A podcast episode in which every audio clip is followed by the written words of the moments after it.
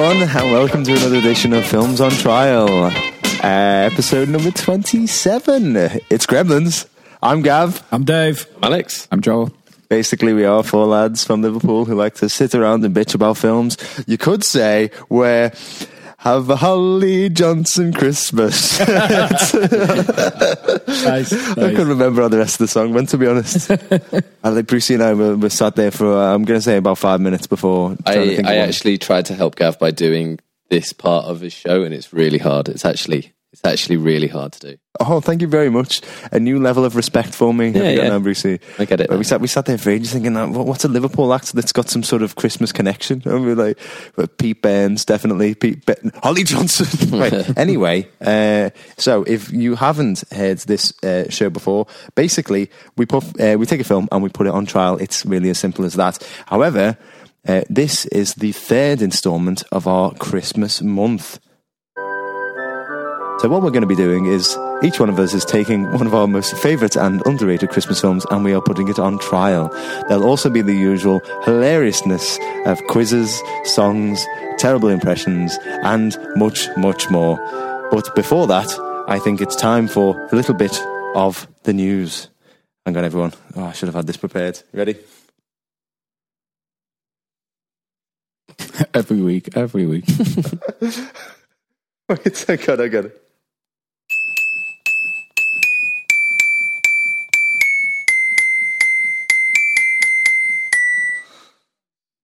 That, that, that was it, wasn't it? That was it. That was What, it. what, what, what was what? That was the Gremlins theme. ah, That was, okay. that was the theme from- The uh, the Saturn Award winning score from Gremlins. No, about the only Nice. good thing in it. Oh. oh. Right. Oh, so so uh, what we do here is we all go around in a circle and we all pick a piece of news that has piqued our interest this week. So, without further hesitation, Joel, what is your piece of news for the week? I struggled to find some, to be honest, but I did see something which popped up on my news feed, and it was a survey actually of the most popular Star Wars characters. So, who do you think is the most hated Star Wars character? Jar Jar Binks. No. Not Really? Jar Jar Binks. The, uh, this is probably not done by Star Wars fans because this list seems wrong to me. So does this include all eight? Oh, uh, All, uh, all the Star Wars Biffy films. kid Anakin Skywalker. No, it's somebody who's had about five seconds of screen time, and he's in the new trilogy. Uh, oh, Simon Pegg's character, Jun- Junker Plut. Nope. No idea. General Hux. Uh, Supreme Leader Snoke has come Okay. bottom. okay, yeah, no, fair enough. As in, oh, oh, okay, so it's as in like people genuinely hate him because oh, he's a bad guy. I don't know. I, it just says most hated Star Wars characters. It seems very Pe- poorly researched, to be honest, Joel. People below Jar Jar seems Binks. almost like you've just kind of pulled it out the hat just now. people below Jar Jar Binks. Mace Windu, Kylo Ren apparently is more hated than Jar Jar Binks. He's beloved. Emperor, Pa- Emperor Palpatine. These are all bad guys, yes. Yeah. It must be like Well, kind no, of. the- the- no, Mace Jyn Windu. Erso, uh, Wedge Antilles, and Count Dooku. So, who would you say is the most popular character? L- Han Solo. No, Yoda. no, Rey. no. Luke. R2D2. I, I can't even think of any BB-8. Star Wars characters. BB-8. You're missing Leia. Leia. Leia Yeah, I is was gonna. I was, I was trying to think of Leia, but I was like, oh, what? what I can't. I can't remember. Yeah, so top five: Princess Leia, Luke Skywalker, Chewbacca, Yoda, and R two D two. Han Solo's not even in the top five. He's number six. That's what I mean. This this uh, survey seems like it's uh, you know just maybe they asked people who'd never seen Star Wars before and they just ju- judged it on names. But Oh, you know what? Now I think about it, I did fill in a survey about Star Wars characters last week. but yeah, that's my news. I couldn't really find anything that I wanted to speak about, so I chose that. Is this a way of like shoehorning in how excited you are for the release of The Last Jedi? Well, I am excited, but I didn't want to speak about it, so there. That, that was that was shoehorned beautiful, Joel. Well, we- we're going to go and watch it uh, at the weekend, aren't we? So we, we might have a little bit of a little review next I'm week. pretty excited. I'm pretty sure. Oh, yeah. Are you coming? I thought you weren't coming. Uh, not with you. I'm going to see it with other people. Wow. Wow. That Wow. I know. Wow. I know. I'm actually going uh, on Wednesday night as well. Actually. No, Okay. nobody asked you what. Sorry, yeah, I forgot, I forgot, to, I forgot to introduce Wait. our uh, our sound technician, our, our George Martin of the group, uh, Austin Ray. How's it going, Austin, UK? I'm very good, thanks. Yeah. A bit hurt, but uh, uh, are you seeing? Uh, so you actually seen it at midnight? Yeah. Nice. Oh wow! Okay, cool. You're I like you, watched uh, all of the, the latest ones at midnight. Yeah. It's commitment. Yeah. That is. Is it a good atmosphere? Oh, it's brilliant, actually. It's uh, So the place I've been going is in Southport and they have three screens on. Nice. Yeah, it's. Uh, Do you go dressed up? uh, no, no. A lot of people do, though. I was just trying to think of a bald bearded character in Star Wars. Oh, here we go. But I, but I don't know the films well enough to make a make a joke. I'm just, sorry. You saying that Ozzy reminds me of when I went to see Phantom Menace for the first time, and when the before the writing came up, I remember there was like people were already giving it a standing ovation, like actually standing up, clapping, going like "Whoa, whoa!" Well, I bet And they then- felt very No, stupid no. two like, hours at, later. at the end, at the end, when the end credits rolled, there was the only way you could call it is just shocked oh. silence, and people were just not talking as they walked out, trying to think. Oh, it was it was good. Was it? No. what? You know. Yeah, it was good watching my childhood get destroyed in front of me. Yeah. Uh, which is something that Dave will probably experience a little bit later on. Speaking of which, Dave, uh, what's your piece of news for the week? I also struggled to find something this week, Ash. It seems to have been a pretty slow news week. So there's a bit of Oscar buzz starting to, to brew around Hollywood at the moment. So I thought I'd talk a little bit about that. Um, there's two character actors. You, you guys know I love character actors. There's two of my favorites that are possibly in contention to get Oscar nods. I'm talking about Gary Oldman for Darkest Hour and Willem Dafoe for The Florida Project.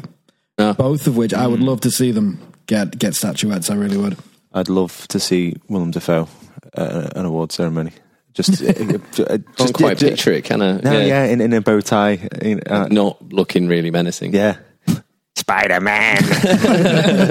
It's actually a good impression. Just like my William Hickey, to be honest. uh, yeah, yeah, no, I, I think Willem, Willem Dafoe is a fantastic actor, to be honest, and I think he's Yeah.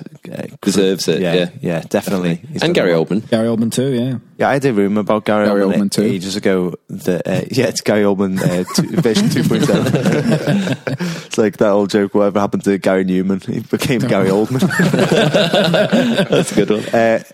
know, I had I had this roommate ages ago that um, he he doesn't like to you know rub elbows with people, and he doesn't kind of do the whole Oscar thing where you attend the parties and the ceremonies and you, you buy presents for them and you go to dinners and wine Just and dine them. and then- he just he, he just acts and then just kind of says, "Oh, you like it or not." So that's why he's never been nominated. Now, whether that's true or not, or whether that's Gary Oldman just saying that, like, I didn't want it anyway. Play the game. it's not what you know, it's who you know. Yeah, yeah. Uh, I've only had the game for like three weeks and my controller's broken. Yeah. They sound a little bit at that. Mm, yeah. So What, uh, what, what would you have given him? What would you have given an Oscar for beforehand? Before this? Gary Oldman, Yeah. Leon, Leon. Yeah. Yeah, That was incredible. Yeah. Sid and Nancy, Sid and maybe? Nancy. Yeah. Yeah. Um, Air Force One? No, no, no. Tinker Tailor Soldier Spy. No, God, no. Was he? Was he? I, I haven't seen that. Was he, He, any he good? did get a BAFTA nod for that. He was pretty good. Was he? He was pretty good, but you got to remember George Smiley is the character he's playing, famous literary character. It, it's not meant to be overly emotional. He's meant to be very stoic, very old know, school. but A bit, Oldman, a bit of a Oldman Joel. did it you well. might. You might. You might say a bit of a Joel. Old school. No, just uh, emotionally dead. look, look on the look on the bright side. Gary Oldman be able to play you brilliantly in a in a in a biopic. You'd rather have Gary Oldman playing me than Gary Oldman not playing me. as, as long as he gets the bad accent, then yeah. I, d- I think Gary Oldman's a funny one because I think he's got away with a lot of shit in his career as well. Bram Stoker's Dracula, maybe. so was William Dafoe. That's uh, yes, that is true. a lot. Probably more shit. To be fair, Well, I, I don't know because I think Gary Oldman shit's a bit more high profile. Like what? Go on. What? What I'd springs say, to mind? I'd, I'd say one of his worst performances was probably um, the Fifth Element. Ooh, no, I would. I liked him in that. Uh, okay, what about this one? Hammy, Um, but that's what he was meant to be doing. oh, what was what was what was the one? Uh, Outer Space was it? Oh, Lost in Space. Lost in Space. Lost in Space. that whole film was terrible. Yeah, that was can't just blame shocking him. film. Child yeah. Forty Four. That was pretty Don't bad. remember that. He was only in it for five minutes. Man, he was terrible in it. Terrible. You can tell Dave really likes Gary I, Oldman. I really do. Air, Air Force So, One. yeah. We've already spoken in, about. To be in fair. short, recognition time. Come on, I hope these Yeah. character actors bring home the gold. Uh, well, speaking about gold, see what I did there? Oh. It's called a segue. You're getting better at this Aren't they podcast. those so really dangerous things that people try to ride with two wheels? I, I saw a, a, um, a tour taking place in Chicago on on um, on segways, and it was one guy and two other people, and the one guy who was who I imagine was the tour guide was speeding ahead and just pointing left and right, and one of the people had to c- come off the segway because they couldn't ride it. The other one was looking like they were dangerously veering into the traffic. You, you, you, uh, this is totally off topic on a film podcast, but you know what happened to the inventor of segways? He died on a Segway. No, he, I mean, well, He he's drove not it on, off a cliff. Yeah, he drove it off a cliff, so it was more driving it off a cliff that killed him. But yeah, Really? yeah, he literally was Yeah, giving. He was giving like a. demonstration to people on the top of a mountain, and he just drove off the mountain. As you do. I mean, do you want to have your demonstration in a field? No, no. I want to go to No, the top on of that top of the mountain. mountain. there. Oh my word! But know. anyway, your segue, Gav. Uh, well, talk, Let's talk about Turned, segues turned into a tangent. yeah, okay, okay. Talking about untimely deaths. Uh, no, uh, uh, no, that's not a segue at all. Uh, so, so mine was about the Golden Globes, and uh, so the nominations have come out this week, and there's uh, a lot of buzz around a lot of films at the moment. Uh, one of the oddest things about the Golden Globes is that the film Get Out has been nominated as uh, a, a best film in the comedy and or musical bracket. when it is neither. Well, yeah, yeah, it's got some comedic elements, but no, it's not a comedy film, is it? But wouldn't you love to see Get Out the musical? Get out, get out, let it all out. These are the things we can do without get out. Um, no, uh, so one of the things I wanted to talk about was um, the, the the best directors. There's been no female directors nominated for the best director under the Golden Globe. What what could have been? Um, well, I was thinking Lady Bird. It was just directed by uh, Greta Gerwig. Yeah. So it's been um, nominated as the best film under comedy and musical. People are saying it's like the best film ever. It's, Yeah. getting, it's got a huge sort of fan following that's really trying to like build up support for it. yeah, it's been it, honestly, it's got a lot of buzz around it at the moment. Um, it's like a, a coming of age film um, set in like the the noughties, but it's got I think like really positive Rotten Tomato and IMDb ratings at the moment. I think it's like you know eight point five or nine out of ten. Um, it's got a lot of buzz. Is there uh, any type of cut, cut off? You know, where You're not going to mention Baps again, are you? no, um, I mean like cut off as in when a film is released because that isn't that fairly. Well, no, no, because it's nominated as the best film under the comedy and musical bracket. So um, Okay. there would be a best cut off, say if it was released the year before, maybe. Or um, No, I mean because it, it's a fairly recent film, isn't it? I think it, uh, it's only been released like last kind of few weeks in this country. Well, no, because because some of the uh, directors nominated are Steven Spielberg for The Post, and I don't think that's been released in this country yet. I haven't seen many of the nominations, I have to say. Yeah, You mean you haven't seen the nominees or you haven't seen the films? I haven't seen the films. A lot of them get released late here. They've, they've been out in America for maybe a month or so now, but we don't get most of the films that are nominated for Oscars until about January. Right. We our, our release dates are seriously delayed, but they stall it to have it fresh in everyone's mind, ready for awards season. Yeah. They, they know what they're doing. but you know, it just surprised me that she didn't get the nod because you know this film is, is honestly it's got a lot of buzz around it at the moment, and it just seems a bit odd that she's been omitted. Um, I mean, you know, there, there are some big heavyweights directors uh, nominated. Uh, there's uh, Steven Spielberg, as I said, Ridley Scott, Christopher Nolan, and Guillermo del Toro. I just think you, you know it's Well, Patty Jenkins maybe for Wonder Woman. yeah, could have yeah. got in there. It's like one of the, if not the most financially successful films of the entire year, and she hasn't had you know a look in at all. I think it's just it's the fact it's a superhero film is still going to sort of keep Wonder Woman back a bit. I think. Yeah, it will. Well, you know, Lady Bird isn't, and and that doesn't seem Yeah, to it's be true. Get, getting a look in. Anyway, yeah, obviously, it's just uh, you know, I, I just think it's It's an odd thing Yeah. not to have. Yeah. Yeah.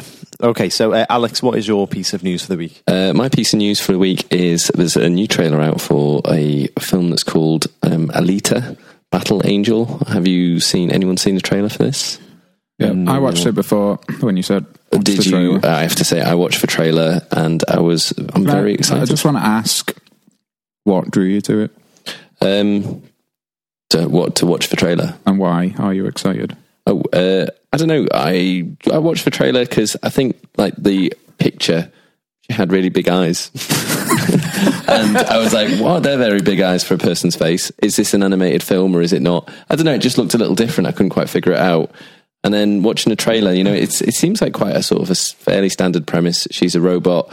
She is in trouble because she's a robot. She's trying to figure out who she is. Blah blah. You know, possibly a sci-fi film we've all seen, like Blade Runner, basically. You know, but it's directed by Robert Rodriguez, a good action. Uh, it's James Cameron wanted to make it for a very long time, so I think he's in there somewhere.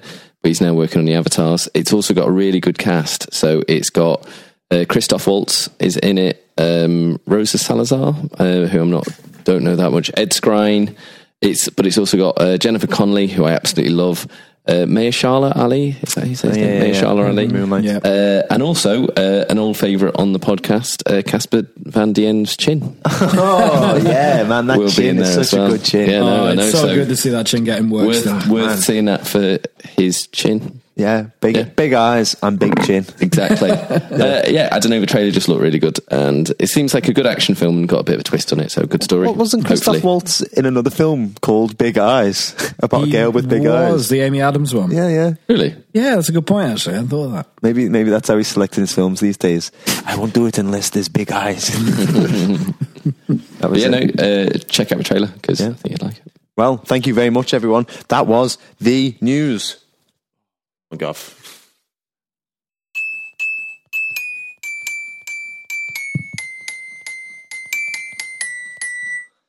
Well done. Yeah, thanks, guys. Thanks. So, uh, as I said before, uh, this is Films on Trial. And if you haven't heard the show before, basically, we take a film and put it on trial. this is this is my go-to one now. Um, so usually what we would do is we take the film out of a hat at random, but as I said earlier, it's the Christmas season, and each one of us is taking our most favourite and underrated film, put it on trial. This week it's Dave's turn, and he has picked Gremlins. Uh, so the other roles in the show have also been uh, taken out of random. Uh, this week we have myself. I'm going to be acting as the prosecutor, so I'm going to try and get the film put on the shit list. There's also the character witness, which is going to be played by Alex. His role is to give his genuine opinion to try and beef up either side of the argument. And then in the most important role in the show, we have Joel, who's going to be playing the judge. and his job basically is to use uh, it was to listen to both sides of the argument and then decide which list the film shall lie on, only using the arguments that have been put to him and not his own opinion. So, without further hesitation, I think let's get going. And I've got a song, guys. Don't worry. Okay, you ready for this one? Yep. Joe Dante through the snow. on a Very nice. Open sleigh. Yeah, yeah. Great. yeah, you like that one? Yeah, yeah. A lot. Very good. Okay, right. So just to give the uh, the listeners a bit of a synopsis, give them a bit of an idea of, as to what Gremlins is about, I will read out the, the film's actual synopsis. So, um, how shall I do it this week, guys? Can you speak Gremlin? Yeah, do Gremlin. Uh, um, uh, okay, hang on. Uh, If, if it's too much of a strain to do the high pitched gremlin, you can evolve halfway through. hang on. Here we go. Okay, hang on. yes. I thought you were actually going to say the synopsis as a Gremlin, but no, Okay, it's, okay. it's good. It was that good. Okay, what about this? Okay. Go on. come on, come on, you can do it.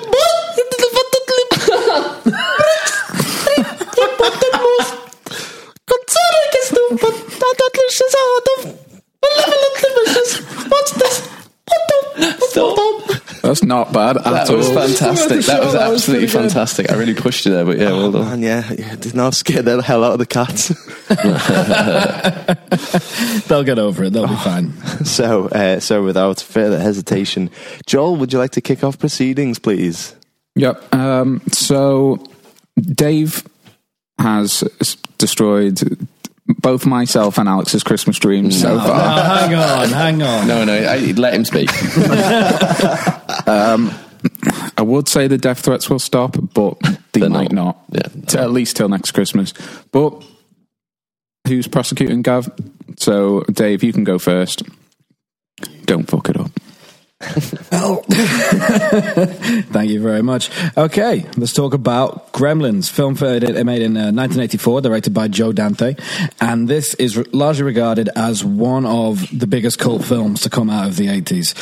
Don't under, underplay or underestimate how influential this film actually was. This this led to a lot of. It, it came at a time where Hollywood was really getting into its horror comedy that was becoming quite a big thing at the moment. You had the, Joe Dante was really the uh, the innovator of a lot of that, and it continued long after this. Uh, Gremlins was released the same weekend as Ghostbusters, another one which kind of towed the line between horror and comedy. And it was because of Joe Dante's previous experience in films like The Howling, um, films like Piranha. Uh, he would later go on to do things like The Burbs. Spielberg, the executive producer of this film, decided he wanted Joe Dante to be the man at the helm to take uh, this story forward. The story was written by Chris Columbus, who is now regarded as thank you, Gav, who is now regarded as uh, one of the best directors working in Hollywood today.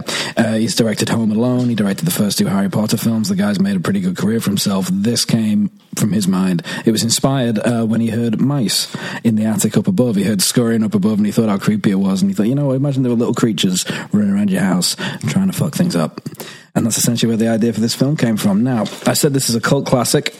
It brings with it um, a respectable 80s cast, some great character actors. I'm going to ignore Gav giggling behind me. some great character actors and some new actors that are really given a chance to cut their teeth in this film. Uh, we'll talk more about that, I think, later on in the podcast. But I want to talk about the score. This is, I already dropped a little hint before, a Saturn award winning score from Jerry Goldsmith, brilliant um, composer behind Poltergeist, uh, Planet of the Apes, Patton, Star Trek The Motion Picture, Alien, LA Confidential, the list goes on. Very good composer excellent score. Now, this comic horror movie, it's not to be considered a horror film in itself. It is a bit of a family film, but I must stress, not for very young children. This is a little, it, it gets very violent at points.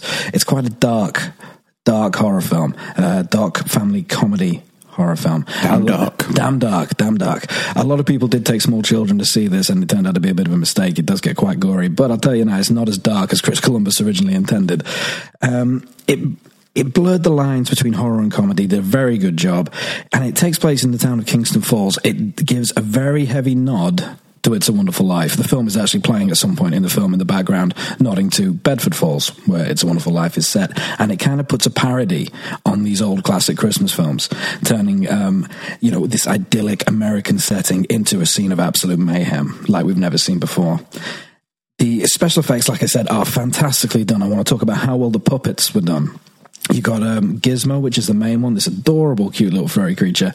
Uh, the range of emotions that they get out of these puppets is actually very impressive. Now, it wasn't just out of one; they had many different puppets for very different whatever they needed the puppet to do. They had different ones for different facial expressions. But the way they did that, when you consider this is just done with like little mechanical puppets, was very well done.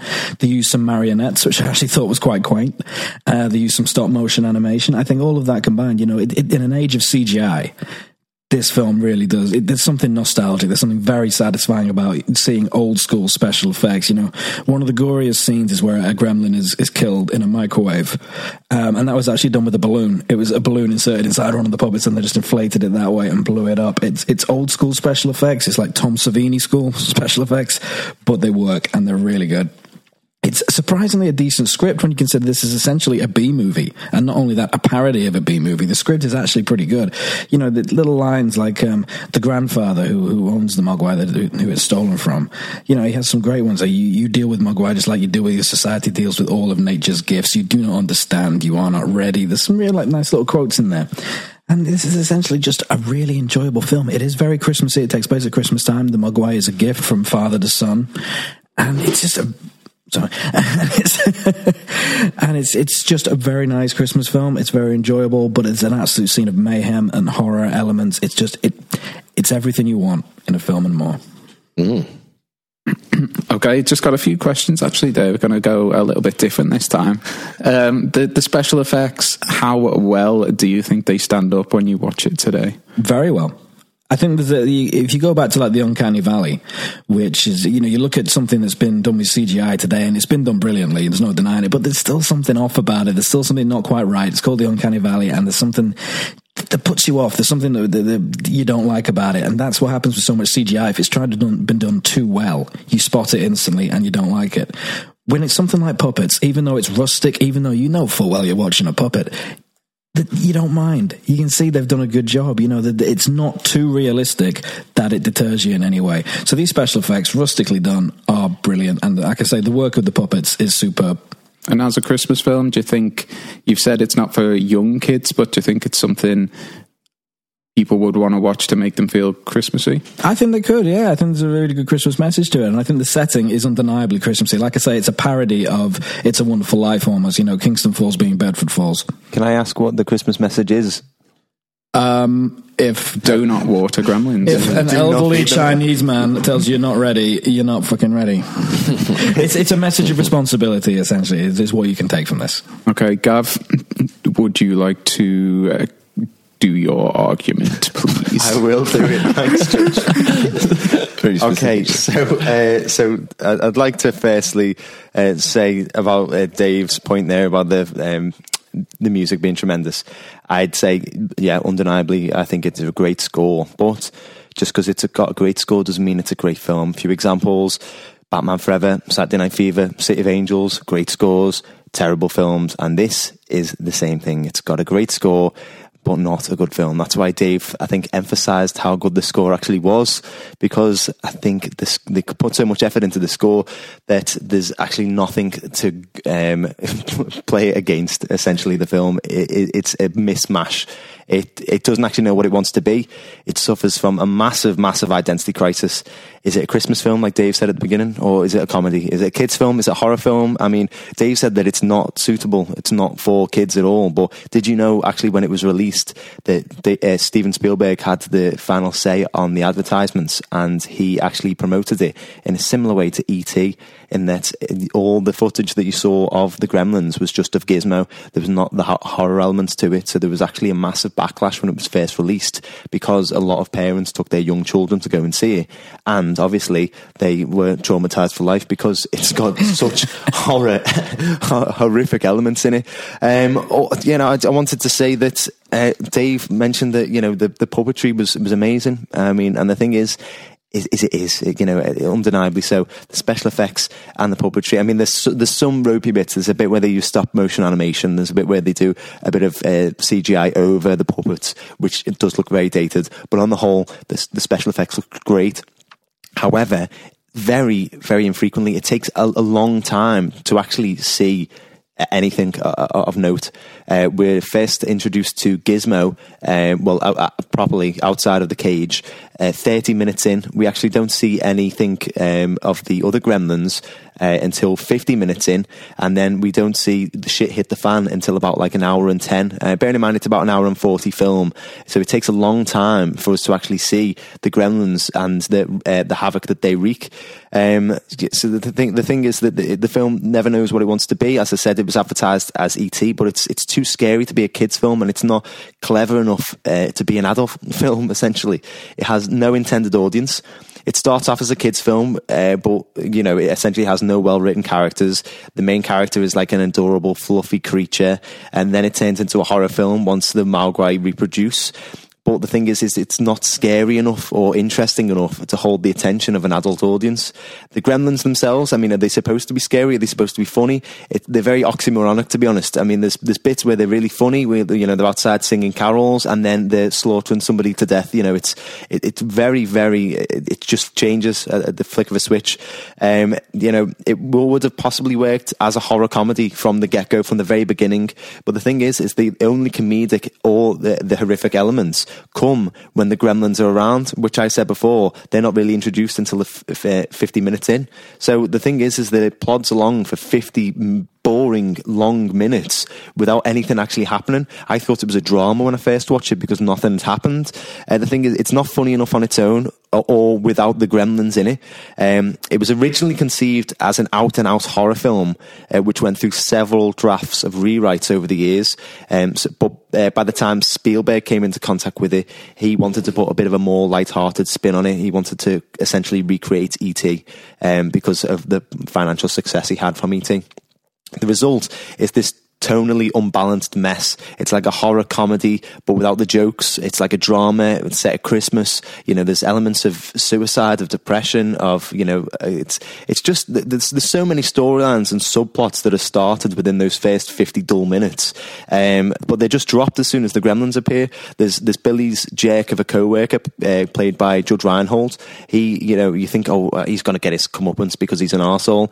It- what happens to him? He just disappears. Uh, there's the local pub that's under threat of condemnation. What happens to that? Not nothing. Why, why talk about it then? There's Billy's interest in comics. Uh, uh, you know, we think that oh, he's going to quit his job and he's going to become a you know comic book writer. Nope. There's a poor mother who's struggling to feed her kids at Christmas time. No, nothing. There's there, all these are started, but they're never finished. There's no comeuppance or completion. It just feels very, very dissatisfying.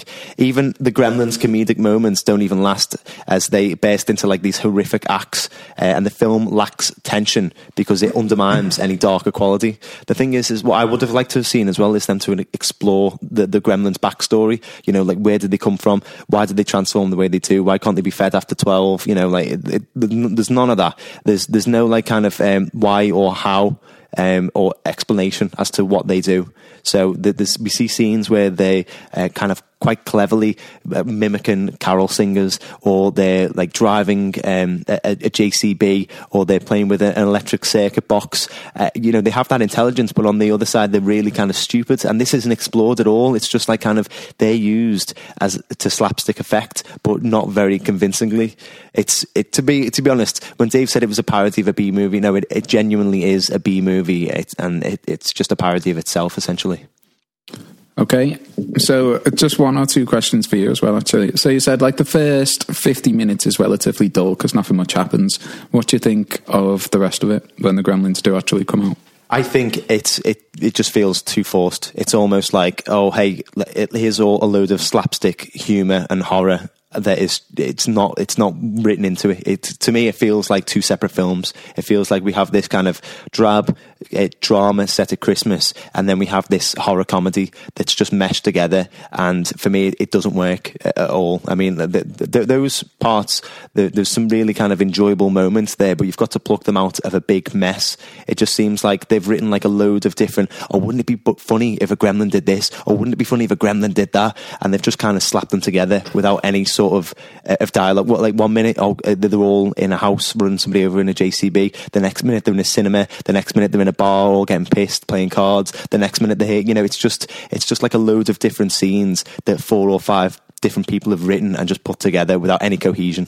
And what do you think of it as a Christmas film? I don't think it works at all, to be honest. I think it tries to mirror It's a Wonderful Life, which it shows right at the beginning of the film. The family's obviously watching It's a Wonderful Life because it's a Christmas film and they've got to kind of uh, tip their hat to it.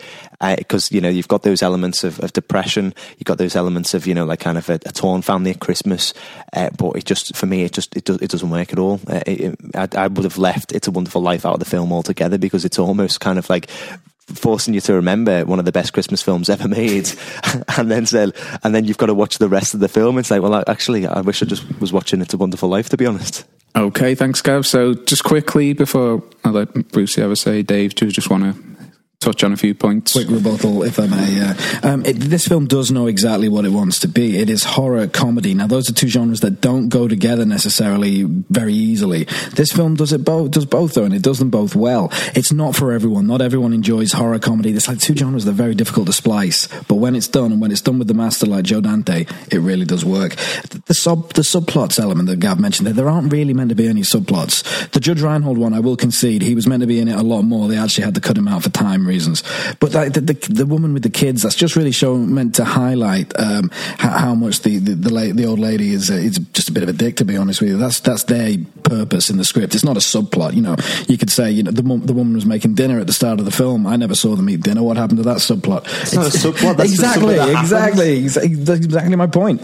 And it's uh, you say it's like many people wrote it. It's not. It's Chris Columbus. One person wrote this, and they said there's no explanation of what the gremlins are. I kind of like that. You know, at the end of the day, you feed these things after midnight, they become these monsters. You know, you get water on them, they reproduce. It's, it's not something that really can be scientifically explained. You just got to go along with the fact these are mythical creatures. There's a fantasy element to it. You just got to nod and smile and enjoy the ride. Okay, Alex. Okay. Um, so I, you know, I, I, can see a bit of it in both arguments, to be honest, on this one. Um, you, you know, Dave was saying, I think what Dave said was interesting when he said it was the fact, the setting of the film, that they set it in Kingston Falls. You know, Gav was bringing up that it was in It's a Wonderful Life. I think actually what they've done is something a bit more interesting, a bit more clever than I actually gave it credit for, right? Uh, when I was watching Gremlins, which is set it somewhere almost exactly like It's a Wonderful Life, put that reference in, and then, you know, when the carnage happens, that's kind of like it's like the inverting Christmas a little bit. So it's kind of is a Christmas. I can see how it's more of a Christmas film than I thought from what Dave said there. So I thought that was a really good point. Set it somewhere like It's a Wonderful Life, where it's a small town, and then then the carnage seems quite you know it's terrible because it's ruining Christmas. Um, I I also thought Dave's right. I think it's quite refreshing watching this film when there's so much CGI around today. I think you know I, I actually I was expecting watching it again recently to think that it felt quite dated, but it doesn't feel as dated as as a, as I was expecting it to. And actually, I did quite like the Gremlins, and I thought they were you know I didn't I didn't think it was terrible. It didn't stop me in like watching the film. So I, I did think the puppets were pretty good. Um, however, I do massively agree with Gav when he says that this film has a bit of an identity crisis. Uh, I don't think Dave disagrees either, but you know, Dave was saying it's a, hom- uh, uh, a horror comedy, and so it's difficult to balance those two uh, elements. I don't think Grem- Gremlins did. Um, I, I think it sort of sets itself up as the start of a film as kind of like a I don't know. It's an odd. It's got like a tame comedy. The dogs jumping up, the dogs biting this, and you know, it's it, it, the, his car's broken down, and then all of a sudden, the mum's in the kitchen and she's stabbing a gremlin to death, and it's just like, what the, you know, whoa, that came. I just felt like it came right out of nowhere, and it just made it felt tonally. The t- film just went just totally in a different direction, and then the bit where he puts it in the microwave, it's done well. Dave's right; it is done well but it's slightly kind of sadistic the way he explodes, and it, it's just, it just, I don't know that that for me didn't work. It didn't, it didn't quite gel. And I also a little bit agree with Gav. It's quite long and it gets a bit gaggy, so the gags get a little bit boring. So a bit of both, but I think I'm probably more on Gav's side. I just think he both had good points, but I just think the point of it being having a bit of an identity crisis is is crucial to this film.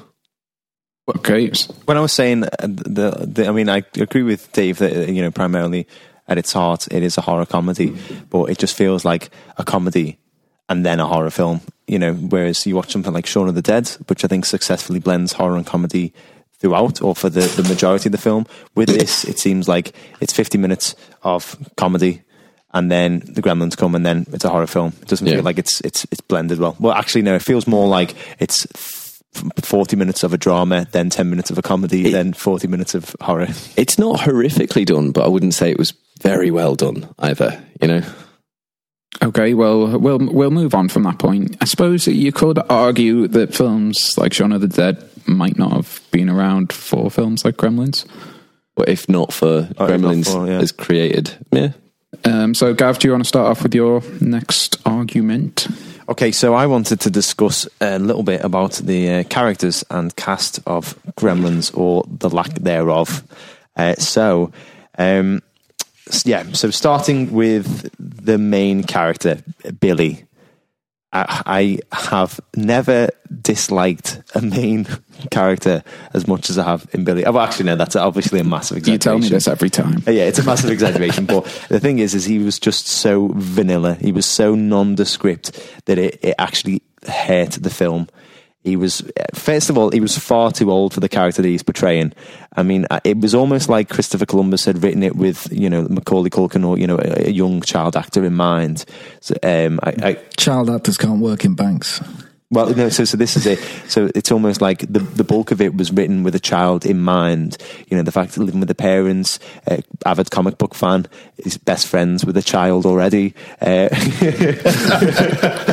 gets given a pet for Christmas as a pet dog that he loves and is his best friend essentially. And then there's like that element of oh, but wait, he's like about thirty and he works in a bank. you know, it's it's a very very odd character, and it's almost like remember this Suspiria argument that Alex said when you know the characters of the girls in the convent were written as fourteen year olds, hmm. and then they went and they got an older actor in later It's a good argument. Terrible arguments, but it works in this instance. in that it feels like it was written for a younger actor, and then they drafted him in. Uh, but he just he, he just couldn't hold the film. He didn't have the, the gravitas to to hold hold it. He was quite good at the kind of mishap drama sort of Hugh Grant things at the beginning, where he's a bit awkward in, in, with the girl, and he was you know oh my life's just one hapless incident to another. But when it when the shit started to hit the fan, he he, he didn't have the acting skills at all. You know there was there was a bit where uh, he sees one of the gremlins for the first time, and he gives this look as if like, "Oh my god, I left my sandwich on the bus." oh well, you know, it was it was that it was that reaction. We've all had that reaction. yeah, but not like, oh my god, look, there's a horrific, uh, unexplainable creature that's just eaten my lecturer. Um, you know, it's yeah. Anyway, so um, yeah, the thing is, and because he has no identity, you, you don't really want to root for him. So when the shit does hit the fan, you- you're just not behind him at all, probably because he's so boring. The dad as well, he's also horrifically monotoned. Uh, You know, he, he's just he just plods from one scene to another. He doesn't stand out.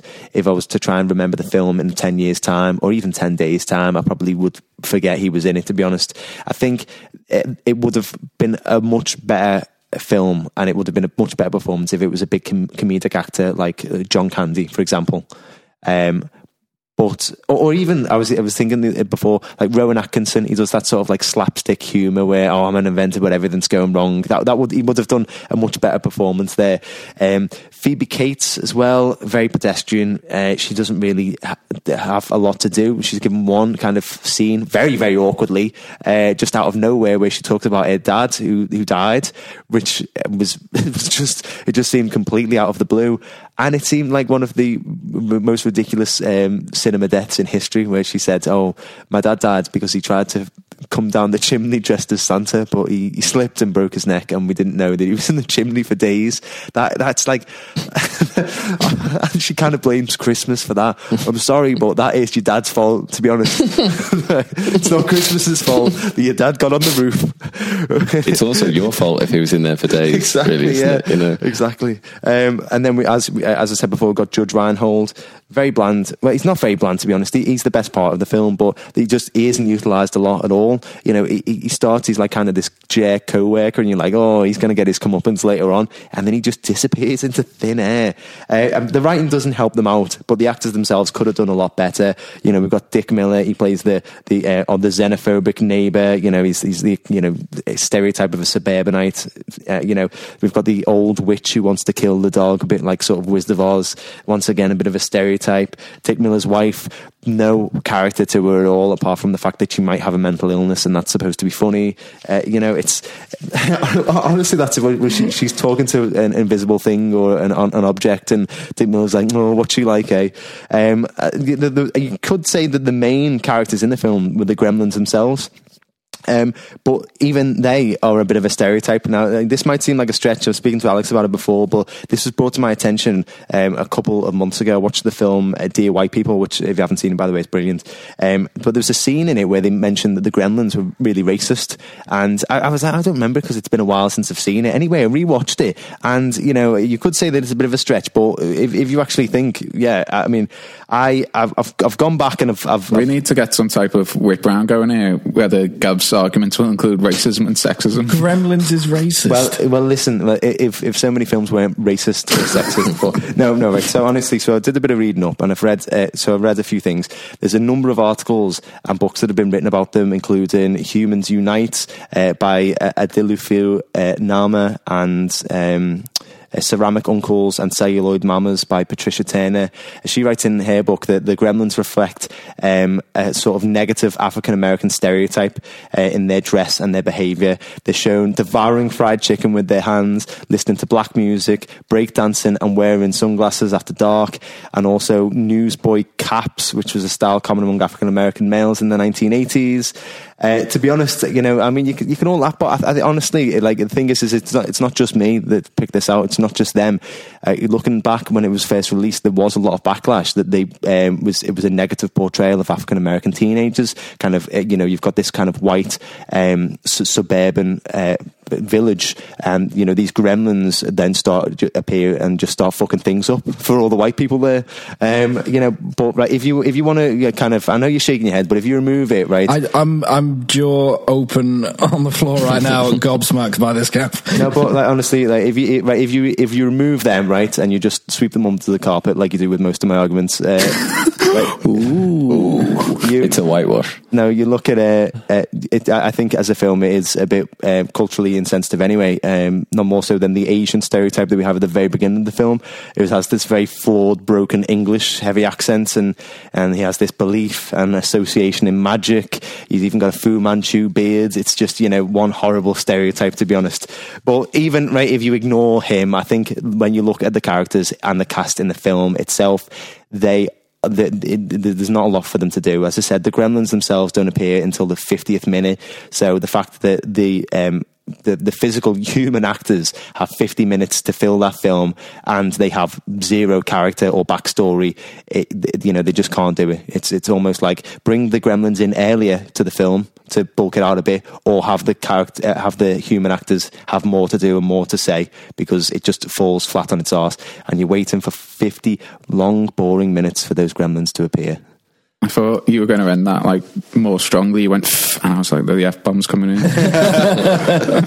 okay, Dave. I presume you're completely opposite to that. Yeah, I, I'm, I've got to admit, I'm shocked by the racism argument. I never, I never thought that would come up in Gremlins. To be honest with you, um, I, first of all, I'll go, I'll go for the easier one. Um, the grandfather figure who, who sells them the mug, who, who has the Mogwai stolen from him, uh, uh, maybe a little stereotypical, but to be honest, the actor himself did have uh, broken English, I believe, so you can't really blame the script writers for that one. you what know. about the Fu Manchu beard It- whatever works? I ju- Oh, he's Asian. He's, he's, he's got to he's got to be into magic, hasn't he? Uh, uh, do you have a Fu Manchu beard? No. Okay, it's a Brit stick. we could talk about Big Trouble in Little China if you really want to go into that one, Gav. no, I thought he was quite a charming character. He, he shows us a level of wisdom that everyone else in this film seems to be lacking. He's a he's a very enjoyable character. I really liked him. This, argument about the Gremlins representing black teenagers, Yeah. really? Yeah, I, I- it's not just me.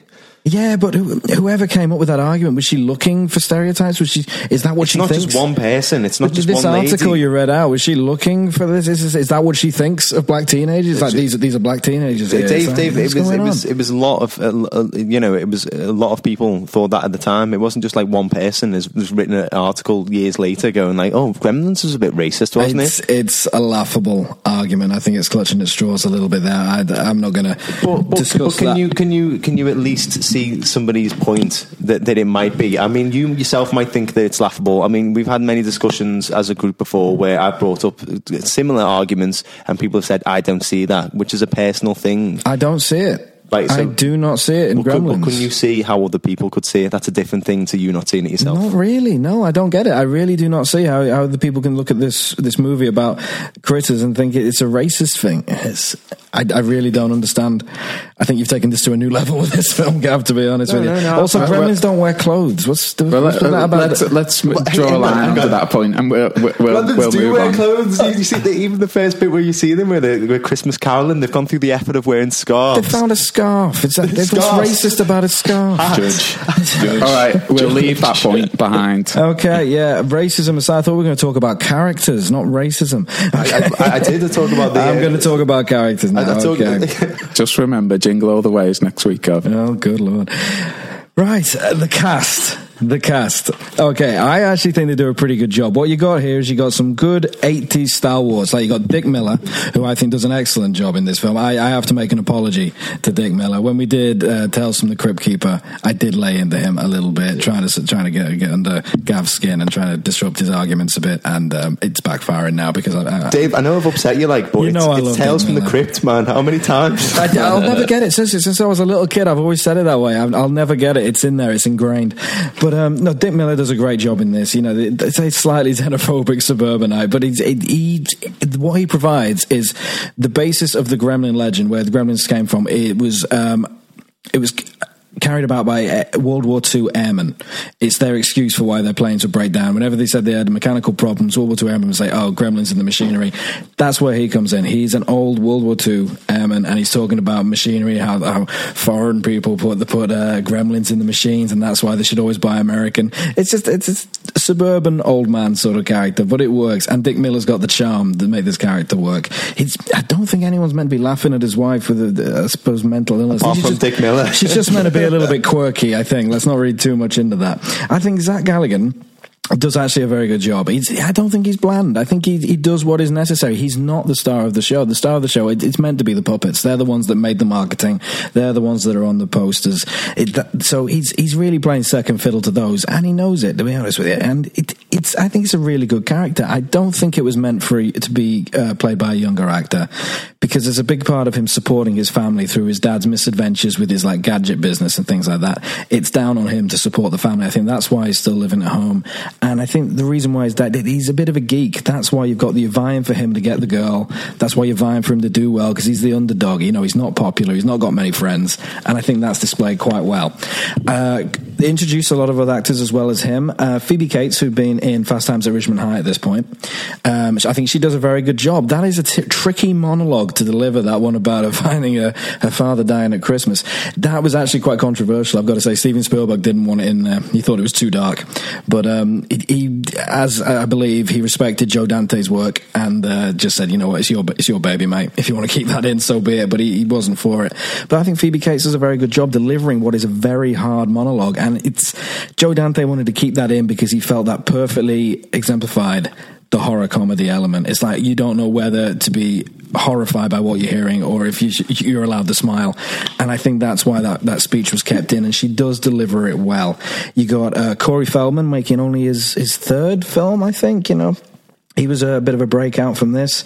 Um, you got Jonathan Banks, who's uh, now better known for Better Call Saul and Breaking Bad. He makes a he's got a small role as the deputy, and I think um, Frances Lee McCain as well, who plays um, Billy's mother. I think she is a great scene. It's hard to act terrified of puppets, essentially, when you think about it. But there's that showdown in the kitchen, which is a very memorable scene, and she plays it almost believably when you look into these like these imagine trying to fight puppets in a kitchen.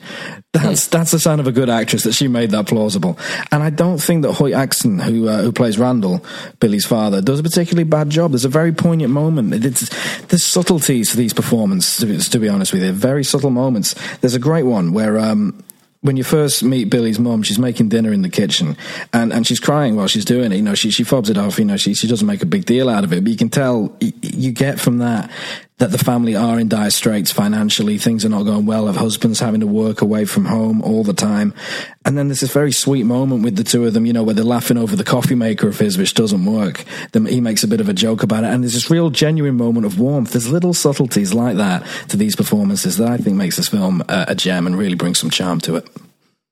And it's not racist. Okay, Gav, you've got two minutes uh, okay, yeah. So those those nice moments that Dave spoke of, I think, are few and far between, to be honest. And as I said before, they're right at the very beginning, and they never get touched upon again. So we actually don't know what happens to any of them. Um, uh, Dick Miller. I'd just like to remind Dave that Dick Miller is great at playing Dick Miller. Uh, and it's true. What a charming man he is. uh, yeah. So uh, yeah, he was very good at playing Dick Miller. My favourite bit was uh, uh, so he he'd already explained to us about the Gremlins. So he'd said, "Oh yeah, you know they come from World War yeah, World War Two. You know there's Gremlins in the, there's, there's Gremlins in my cab. Yeah." And then as he's killed later on. Uh, Gremlins drive spoiler. his, his uh, spoiler. Yeah, spoiler.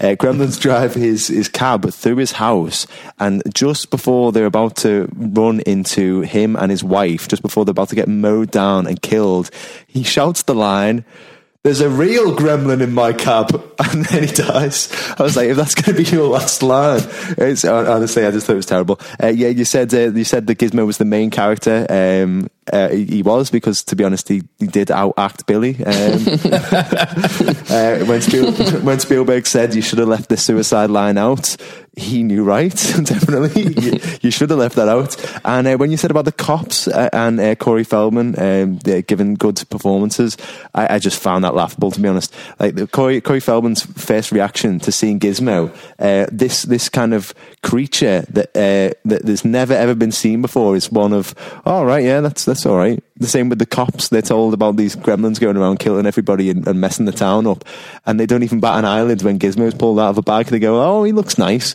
but what you're saying that there's more of them? Don't be stupid. so, uh, so yeah, I just think it's uh, a bit unbelievable to be honest. Okay, Alex. So, uh, which side do you sit on? Do you think Gremlins are racist? oh, right. Well, uh, just to, just to get into a couple of points, uh, I will, I'll, be fairly brief. Uh, I I agree with Gav that Billy is pretty vanilla and boring, and he doesn't carry the film. I don't think Zach Galligan did a fantastic job. And I didn't. Th- I do think it would have made far more sense had his character been a lot younger and Corey Feldman's age. It would have made their rela- their friendship much less odd, uh, and just just I think I think it would have made more sense. Um, he doesn't have much star quality. I think it was too much for him too soon. Would have been better in a supporting role. I just don't think he quite has enough for it. Uh, again, uh, Gav just had a great point here, and it's and it's an unfair argument of his because what film wouldn't be better with John Candy in it? But he's right. He would have been perfect in the dad, and I don't think the dad. They did, Dave. Dave's right though. There were there are some lovely moments. So I I noticed that bit with the coffee coffee machine. There are some really nice bits in the film, but they are a bit few few, uh, few and far between. Uh, and yeah, like the the only really uh, good actor that I thought was fantastic in it was Judge Reinhold, and I was a bit disappointed he wasn't in it more. So I do sort of agree more with Gav on the cast side. Uh, jumping onto that hot potato that is the Are Gremlins racist topic, uh, I'm going to do my best. Um, Gav, you know, it seems like you having to defend racism I know quite a lot. Yeah, yeah, yeah. So I'm gonna, you know, um, so uh, so that's a good point. So Gav, Gav, you know, uh, last week, if you were tuned in, uh, I was defending Trading Places and was saying it's indefensible when Dan Dan Aykroyd gets into blackface. You know, there's there's no defense of that. I would say. Gav, you know, I, I, I saw the arguments that Gav had, and you know, he's. he- I think you know that you can see some of the points when you're reading through it. You can be like, hmm, I don't think they're completely apparent when you first watch the film. Maybe I am just, you know, historically a racist person and very white, but you know, I don't, you know, I, I, I I'm, they're not totally apparent as you're watching it, but having read it, I think there, are, there is a case to be made, but that's what it is. This is a case to be made that gremlins aren't racist, that uh, gremlins are racist, and I think there's a case to be made to say they're not. So uh, it's not it's not the same as saying Dan Aykroyd's uh, blackface is just racist. That is 100% yes, no, indefensible. I think on this one, um, I think there's an argument to be made. I don't think we can definitely, I don't, I don't think we can definitely finish this podcast with the idea that the gremlins are racist. Okie dokie. uh, I didn't, didn't think I would be writing that down today. But Yeah, I didn't think race would come up in Gremlins either, but you know, you know, Okay, you so know, Gav. we're, we're at kind of closing argument stage. Should we do these and then if you got a quiz, Gav, or I do have a quiz, yes. okay? Yes. So we'll do these. We'll do the usual kind of sixty. uh, I was going to say sixty minutes, sixty seconds. Then, um, who wants to go first? Me? Yeah, yeah, I'll take it. Okay, hang on a second. All right, go. Okay, this film is an 80s gem. It has inspired numerous horror comedy films since. Horror comedy is a very tricky genre to kind of straddle the two lines between two things that, that shouldn't really go together. In this case, they do. Joe Dante has proved himself time and time again to be the master of merging the lines like this. I've just got to say, you can't take this film too seriously, though. I know I say that a lot, but Gav was saying things don't make sense. It's about little creatures popping out of another little creature and eating after midnight and turning evil. What can you take seriously about that? It's a fairy tale. Enjoy it for what it is and sit back and relax and enjoy its 80s staple. The cast, the director, the soundtrack, everything about this screams 80s. It's a cult classic. The very lines, such as, you know, don't feed them after midnight. How many times do you hear people say that? It's like, oh, what happened? Did someone feed you after midnight? It's, it's a cult classic. It is ingrained into society. There's some good jump scares in this for those of us more sensitive disposition. There's some good comedy in there as well. It straddles both lines perfectly. Cast do a great job. Howie Mandel, I forgot to mention these guys before. And I'm not going to get mentioned. Screw those guys. Okay, Gav, you ready? yes, I am. Okay, three, two, one, go. So Dave said it was a cult film. That doesn't mean that it's a good film, though. You look at The Room, that's a cult film, and that's terrible, as is Gremlins. I like to say that it doesn't know what it wants to be from the very, very beginning. It suffers a massive identity crisis, and it doesn't know who its target audience is. It feels very, very underdeveloped and sloppy. The main characters in the film are actually the puppets, and they're not really introduced properly until the 50th minute. So that's an hour of very underdeveloped and poor script uh, performed by very weak actors to be honest. There's a lot of poor, poor, performances through it um, delivered uh, mainly by the main character in it Zach uh, um, or Billy I should say. Uh, it's a very very weak script and I don't think it's aged that well at all to be honest. Not a good Christmas film and not a good film in general.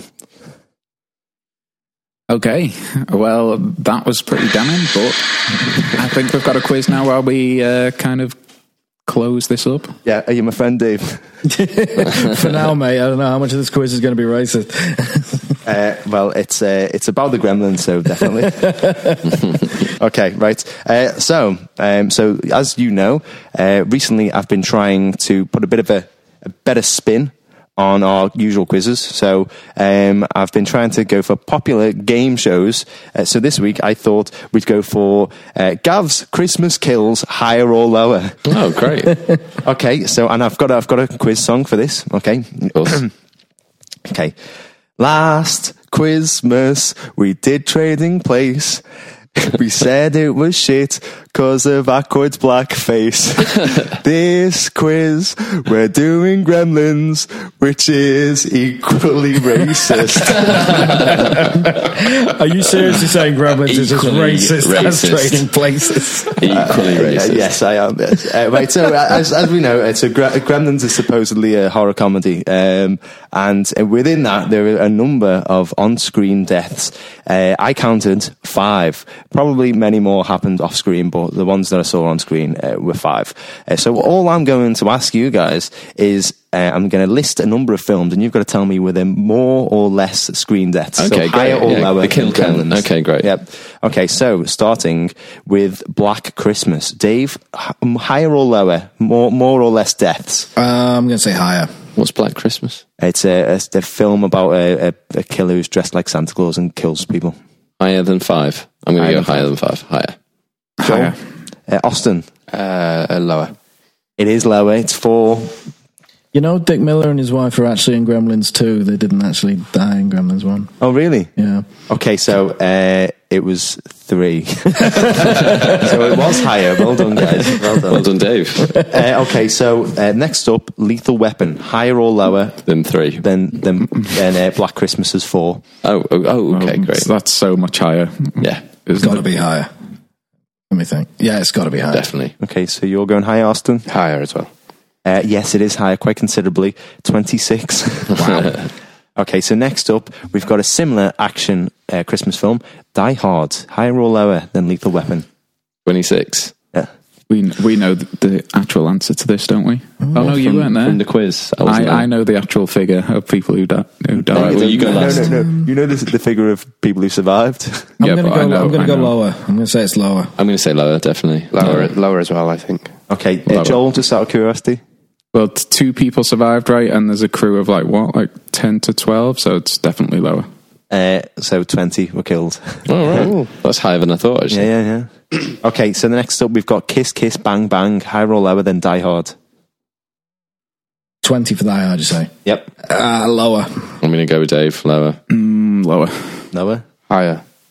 Uh, it is lower. It's 15. Not by much, though, just by five. Okay, next up, we've got uh, another Christmas classic Die Hard 2. How does it keep on happening? Higher or lower than Kiss Kiss Bang Bang? I remember a plane blowing up at the end, so I'm going to say if that was a full plane, higher. Yeah, higher. It's a lot Yeah, of death. higher. now, It's Yeah. got to be higher than 20. You're all right. Yeah, yeah. It's uh, 37. Yeah, so he smashed his previous Christmas killing spree by 17. uh, next up, we've got yet another Shane Black Christmas action film with The Long Kiss Goodnight. Is it higher or lower than Die Hard 2? Lower. Lower. Lower? Lower. Lower. M- much lower? Mm, just. Lower. Lower, it's lower. Uh, 68. to me, really. Wow. Yeah, so it's Wow. much, much, much higher. And then the last one on the list, uh, we've got uh, The Last Boy Scout. Is it higher or lower than 68? I can't imagine it being lower, but I'm going to say higher. I'm going to say lower. It's got, it's got to be lower. hasn't it? 68. Yeah, lo- that's lower. got That's to be a- really high kill count. 68 on screen death. It's Yeah, got to be lower. Lower. Yeah, you're all right. It is. It is. It's 27. Well done, guys. I actually said higher, but. Did you? All Yeah, right. I just, I'm, I'm wrong. oh, actually, I've got one more here. Home Alone. higher or lower than 27? Yeah. I feel there's The a trick. same, the same, isn't it? It's a trick question. I feel there's a trick 27 people die. But you got you got to think about all the people that Old Man Marley's killed with his uh, shovel, Allegedly. Allegedly. Turn them into mummies with salt. that was uh, 206. So yeah, thank you very much, guys. Thank No, thank you. Okay, so it's uh, it's judgment time. It's a tough one. I I found that with these Christmas films, we've all picked older films, and I feel like at the time they're great, and everybody just kind of you know kind of loves them, and then you watch them back, and they're not as great as you once remember. And I feel like uh, it's easy to to pick them apart when you look at you know when you watch them like that. But the things I did like about it, you know, the fact that it's a horror comedy. Something I always remember about Gremlins was kind of how well it did that. I thought it was really great, kind of watching it. Um, you know, kind of blending the two elements together. Because I, I remember the first time I watched it, I literally kind of fell into the trap of I thought this was like a kind of family Christmas film type of thing, and then you know, there's gremlins shooting kids in the arm with a crossbow type of thing. Um, so, so I, I, really did enjoy that. You know, the score. Who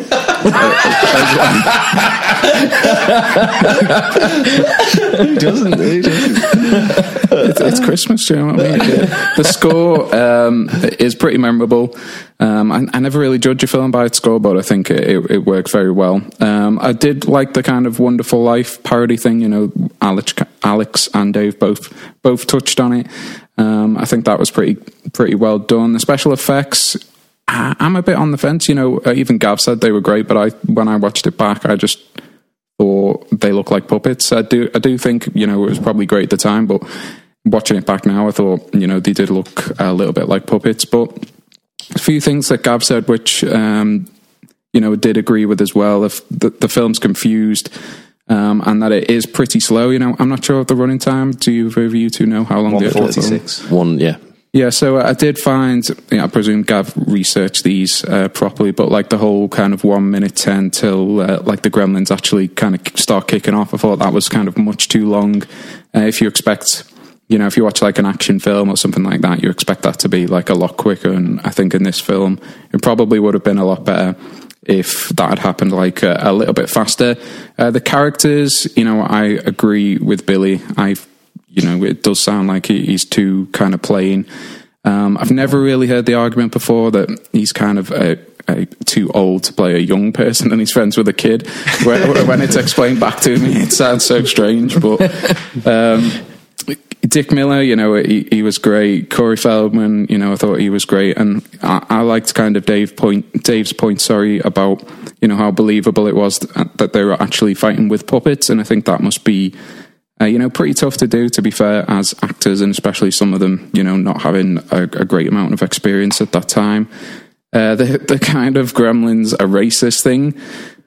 Uh, you know, I think uh, obviously Gav feels strongly but, you know, I think sometimes people look for stuff that maybe isn't there. I think you could level that at so many different things, and I just think it's a One case. of these days, I'm going to make an allegation about a film, and you're all going to say, "Yep, that's right." The only film that I didn't bring this up on because you know I was playing the judge's role was was Trading Places. well, as Alex said, I mean that is but that is but in your face blatant. But yeah, I think I think that's just kind of over analysing films, but I think that's you can do that for every film. If you probably Google a film, there's probably somebody who's saying, you know, something like that, sexist, racist, whatever. The thing which I did like that um, I can't remember who t- touched on this, either Dave or Alex, but like kind of how cult uh, Gremlins has become. Like it's uh, like intertwined into so much stuff these days. Like uh, I was saying before this podcast, you know, about a meme I'd seen about Gizmo with the ice bucket challenge. Uh, which was like a big thing kind of two or three years ago, where you dump a a, a, bucket of ice water, you know, on yourself, and it, that, that is true. You know, Gremlins is such like this big cult thing, and it's a, a really, really famous film. And, and that point I made about, uh, you know, films like Hot Fuzz, uh, you know, that kind of trilogy, um, Shaun of the Dead, you know, films like that may not have been around had something like Gremlins maybe started like a, a little bit of a trend. So I think there's definitely good points and bad points, but I think a lot of Gav's arguments is kind of looking at it now, like Mary comparing it to films that are, you know, about these days. And I think it's a little bit unfair to do that. And I think we did that with both Trading Places and uh, National Lampoon as well. Whereas I think you've kind of got to look at it as the classic film that it is, which we did with Suspiria. No, no, you didn't at all. Your main argument with Suspiria was it's not scary these days. That is ex- you're exactly uh, contradicting your judgment, and then you fist bumped Alex. Maybe, uh, they, maybe they thought it was racist, Gav. That was just I was fishing for, for that. reaction. Yeah, for that reaction. Honestly, I'm gonna, I'm, I'm gonna stop hanging around with you. know, you're all racist, inherently racist. Jesus So yeah, so yeah. To, to sum it up, I think both arguments were very good, but I'm putting it on the hit list. Oh, Thank you, Joe. Wow, I didn't see that coming from the. Uh, I didn't see that coming. from the get go. I did not. Well, I saw it coming because I mentioned that it was racist, and all of you just laughed and brushed it under the carpet. No, I did take your, your argument into consideration, but that is uh, something that I believe that the, the whoever wrote that is looking for things that aren't there. When whenever I watch that film, haven't watched it that recently. To be fair, I decided not to watch it before I did this. But my memories of the film, and I've told this uh, to Dave, bef- you know, before we did this, aren't actually that I love it that much. It, it's probably. I- I'd never rush out to watch it again, type of thing. But never, I don't think would have watched Gremlins and go those fucking racist Gremlins. You know, it just it just wouldn't come up, and I think that is a case of somebody just looking for something that isn't there. Well, do you agree that you only watch films for explosions and tits? Which is pretty That's that's sexist. Do you, do you Gav, just to say, much- honest do you opinions. think, yeah, honest opinions, uh, Um, do you think they, I, I- mean, do, do, do- is it like, oh my God, I cannot believe how racist gremlins are? Or is it just, there's an argument to be made for There's the, definitely an argument to be made. It's like uh, what, what, uh, comparing it to what we did last week. It's not Dan Aykroyd's blackface. It's Eddie Murphy's portrayal of a, a student from Cameroon. That's Mm, it's that not that sense. obvious, I don't think. Uh, oh no, no. I mean, That's uh, just pretty straight no, up racist again. As in that that was that was it's it's um it's a stereotype, isn't it? Yeah. So it is, he's performing a stereotype, and I think some of them are performing a stereotype. I think. Uh, It, it was done intentionally. Honestly, I do think it was done intentionally, but as a joke, as like, a, oh, okay, like they're cool because they're wearing uh, this type of music because they're breakdancing and whatever. They weren't saying, you know, like, oh, um, th- they're they're black and they're they're knobheads, you know, to you Yeah. know, they're trashing the, the whole place up. It was like it wasn't a secret message of the film, but yeah, we want to make them they were cool. using some yeah, racist So, so we'll we'll do something cool at the moment. So we're- the, the clothes that they were wearing, the music they were listening to, they were trying to make them cool and hip. And then when somebody said, "Oh." This is racist. That that's supposed to be um, black African American teens. Then they, they should have gone. Oh well, well, no. We were we were you know what we were doing was we were stereotyping a lot of different people. You know, and a lot of different things, and we Yeah. were trying to make the Gremlins look cool and look streetwise and whatever. And that's that's what we went for. It wasn't about their race, but instead what they did is just said no, no, no, shut up, no. Yeah. But what if you could say that about anything? You know, say if they'd given them heavy metal music and they were headbanging and dead angry, somebody would watch that film and be like, "Are you telling me all headbangers are angry maniacs or something like mm. that?" You could pick anything apart like that. That's that's what that's what I, I was just saying. I was saying that you know, like they, they were using a stereotype, uh, but the the, the defense of it afterwards was like it, it was it wasn't there. And the, the, the kind of the producers said, no, no, it wasn't racist at all. It's just you know what the Gremlins wear and what they listen to and what they do. So, to Can, we- can we not believe the producers on this one? The producers are always wrong. so what do you what do you actually think though is prosecution? Would you uh, would you have what it on the hit list genuinely, uh, or on the shit list? I, I don't know. I'm I'm very indifferent, to be honest. I, I remember loving it when I was a kid. Uh, I remember talking about. I remember coming on on, on TV and staying up late uh, without my mum's permission to watch it, and then going into school the next day and being like, "Oh my god!" Uh, that, I remember this. I remember this was this kid called Chris, yeah, and he was going around just saying this one scene that happened with the, the, the gremlin in the in the microwave, and I was like, "Oh my god, yeah, the gremlin in the microwave. That wasn't that wasn't that amazing?" And the first thing he said to me was like, "That's the bit I'm saying today. That's the bit I've been telling people about." And I was like, Don't tell my bit. yeah, it's always like, what, we can't enjoy the same bit. But yeah, but Chris. then I watched it again uh, about oh, six, seven years ago, and I was like, oh my god, this isn't you know because I thought it was like a kids film with like um, kind of horror elements in it, but it was like no, it's not a kids film at all. And I was just I didn't know what the hell it was to be honest. As I said, it does have a massive identity crisis.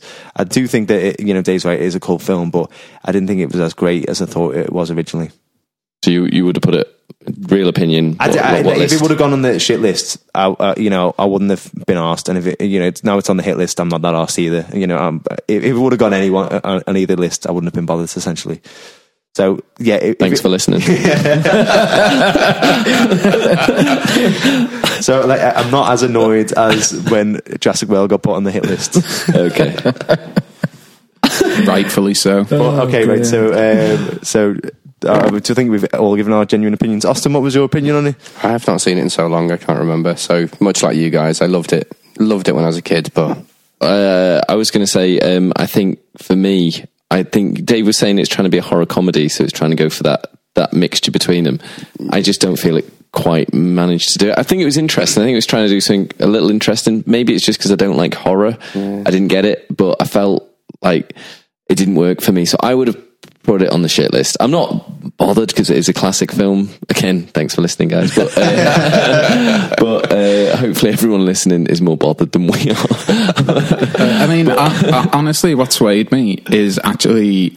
I mean, I know it's kind of uh, we don't take our own personal opinion into it, and, and I haven't done that. But what swayed me is two of the other um, Christmas specials that we did, which, as I said, kind of looking at things now is totally different to when the film was released, and that's a lot You're of the time. that Dan Aykroyd's blackface is acceptable?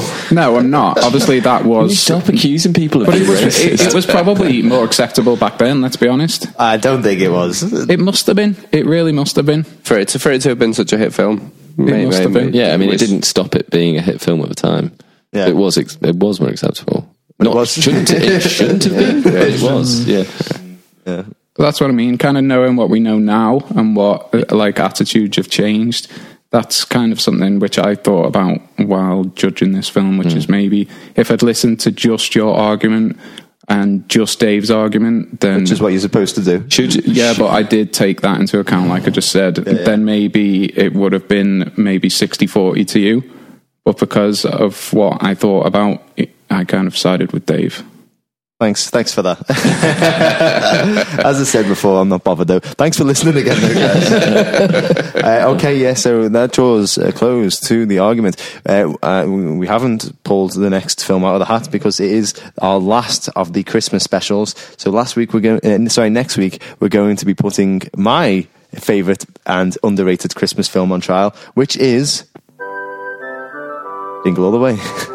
this really is one of your favourite films, isn't it? yeah, We, we all sort of picked Marmitey films so we could debate it. You love Jingle I'm All the Way, don't Yeah, you? but it is it is a Marmite film. I know so many people who think it's terrible, including you three. I don't think it's terrible. I, I'm just really looking forward to uh, you know those strong feminine characters and Diverse casting. diverse yeah. casting, all the ethnic minorities in the film. Don't worry, guys. I will be covering it all next week. Probably just as well as Joel did on Jurassic World. yeah, don't worry, guys. Don't worry. I've got it in the bag. So it's time for our caption contest, uh, and this week I used a still of Gremlins. Obviously, uh, it, it's a it has two of the Gremlins sat on the front row of the cinema, uh, wearing 3D glasses, eating popcorn, and generally being knobheads. Uh, so uh, I asked our listeners to. Uh, Put a caption to that. So I'm just going to once again read out a few of the captions, and you guys are going to pick which one is the funniest, and the winner will win a Freddo. That's right, win a Freddo. Right, hang on. First one. In 84, we were the bad guys, but by 2017 standards, we're low level evil. So we just sit back and watch the world fall apart. Oh, dark. Okay. Very dark. Okay. Uh, T- Too close to the truth. okay. The second one here is uh, by the time this movie ends, Disney will own us too. Uh, also a little too close to the truth. Um, next one. He's smiling because there's a hole cut in the bottom of the popcorn basket. Jesus. the old Joel trick. And uh, the last one here is no matter how many available seats there are in the cinema, these little shits always end up sitting behind you. okay, so which was funny, one, two, or three? I'm going to go with Disney, the I'm second go one. Disney as well. Disney. Disney. Topical. Yeah, I'll Disney. give, I'll give it to Disney. Okay, congratulations, 30 something podcasts. You guys have just won a Freddo. Oh, oi. Yeah, right. Freddo for the lads. So funny Freddo related story. Uh, so I've I've been sending Freddos out to all the people who've won the caption contest, and I was reassured. Have I, have I said this before? I can't remember, but I was reassured that uh, that all I had to do was put a first class Postage, stamp on. the postage story. Yeah. we had this last week, didn't we? Or- And you've done it twice. Have I? Yeah, I did do it twice. Yeah, yeah, but I, I meant if I already brought this up before? yeah, yeah. Right, last, okay. last week. right, well, jog on. Okay, so thank you very much, everybody, for uh, listening this week. Uh, join us next week when we're going to be putting Jingle All of the Way, Jingle All of the Way, and Jingle All the Way on trial. So thank you very much. I just want to say thank you to everybody who has listened so far, everyone who's been following us on Twitter and all our social media. Uh, we really, really do appreciate all the downloads and the listens. Uh, you can follow us on Twitter at Film Trials. Uh, why not get involved in our caption contests? And you too can win that elusive Freddo. Uh, also, you can suggest films to us to, for, to review because next week, our one after Jingle All the Way, we're going to be going back to Drawing from the Hat. Also, while you're on Twitter, give our comrades a follow at Ozzy Rey and at Winston Sang for some hilarious, I don't know, whatever Ozzy does on Twitter and boss graphics that Winston does. Sorry, Ozzy, I don't really pay attention to you uh, in general, to be honest, never mind on Twitter.